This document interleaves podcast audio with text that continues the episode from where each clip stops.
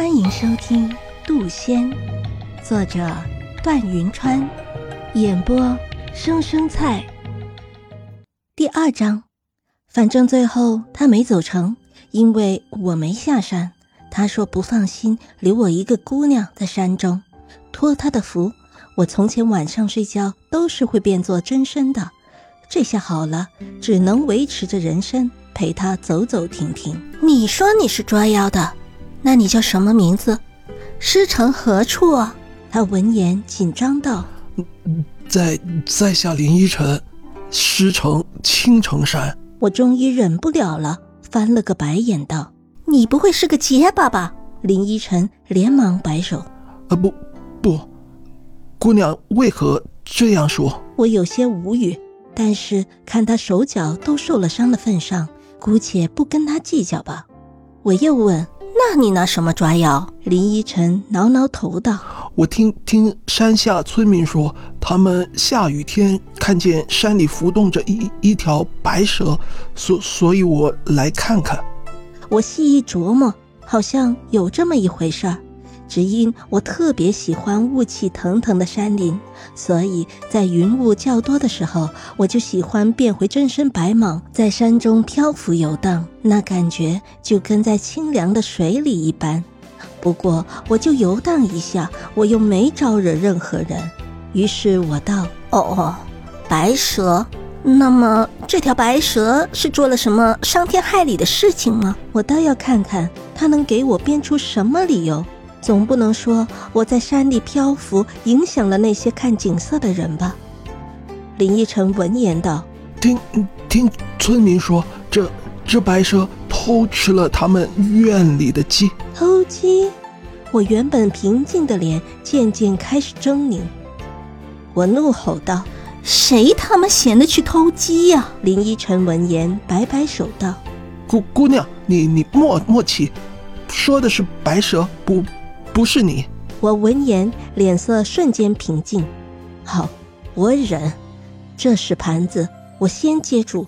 我暗暗叹了口气，道：“行，偷鸡，然后呢？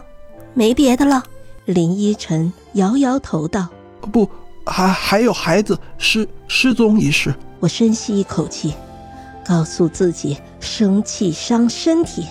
我可是真的去他妈的！孩子失踪也赖我。牙婆那么多，我能管得着吗？就欺负我在山里不出门呗，什么罪名都往我身上安。谁能想到我是条吃素的蛇呢？但是相比于这些，我更受不了结巴的林依晨，屁大点事儿说半天说不完，听得我心里十分冒火。我忽然想起山里有一种草，名叫月牙，可治口内疾病。大抵也可以治疗口吃的问题吧。实在不行，我就给他度点修为。反正我是受不了说话吞吞吐吐的人。最后，我二人选择了一个树心半空的大树做落脚地。我睡树洞里，他睡树洞旁。我当然是睡不着的，一转就变做了真身去寻月牙草了。等我回来的时候，他还呆呆的倚在树门口。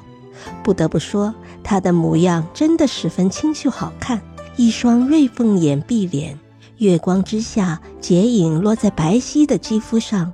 她若女相起来，大抵也是倾国倾城色呢。可惜什么都好，唯独口吃这毛病很拖后腿。不过算她运气好，遇见我这么个人美心善的仙女，待我治好她的口吃，保管她所到之处，收进姑娘芳心。我略施小术，使林依晨昏睡不醒，又盘腿坐好，将月牙草炼化成丹。如此耗费半个时辰，终于搞定。下一步只需撬开他的嘴，将这药给他服下就好。